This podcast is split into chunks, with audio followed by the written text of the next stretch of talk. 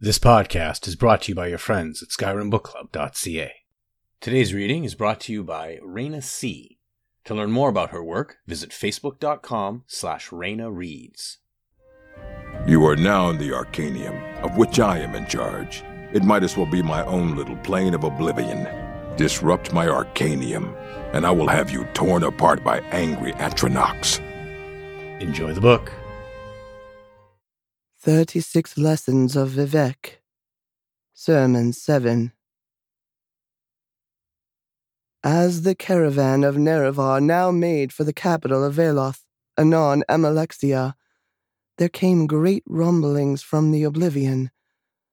A duke among scamps wandered into the house of troubles, pausing before each scripture door to pay his respects until finally he was met by the major domo of Mehrunes Dagon.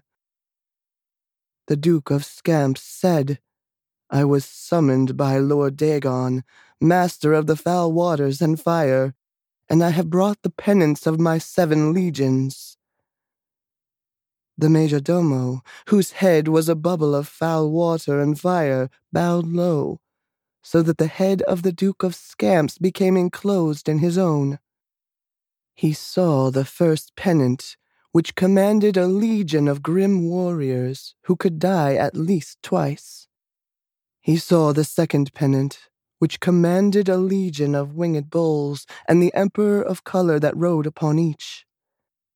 He saw the third pennant, which commanded a legion of inverted gorgons, great snakes whose scales were the faces of men. He saw the fourth pennant, which commanded a legion of double crossed lovers. He saw the fifth pennant, which commanded a legion of jumping wounds looking to hop onto a victim.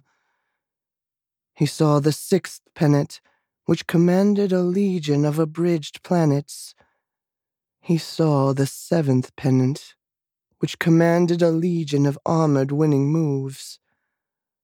To which the major domo said, Duke Kaota, your legions, while mighty, are not enough to destroy Nerevar or the Triune Way. Look upon the Hortator and see the wisdom he takes to wife. And they looked into the middle world and saw.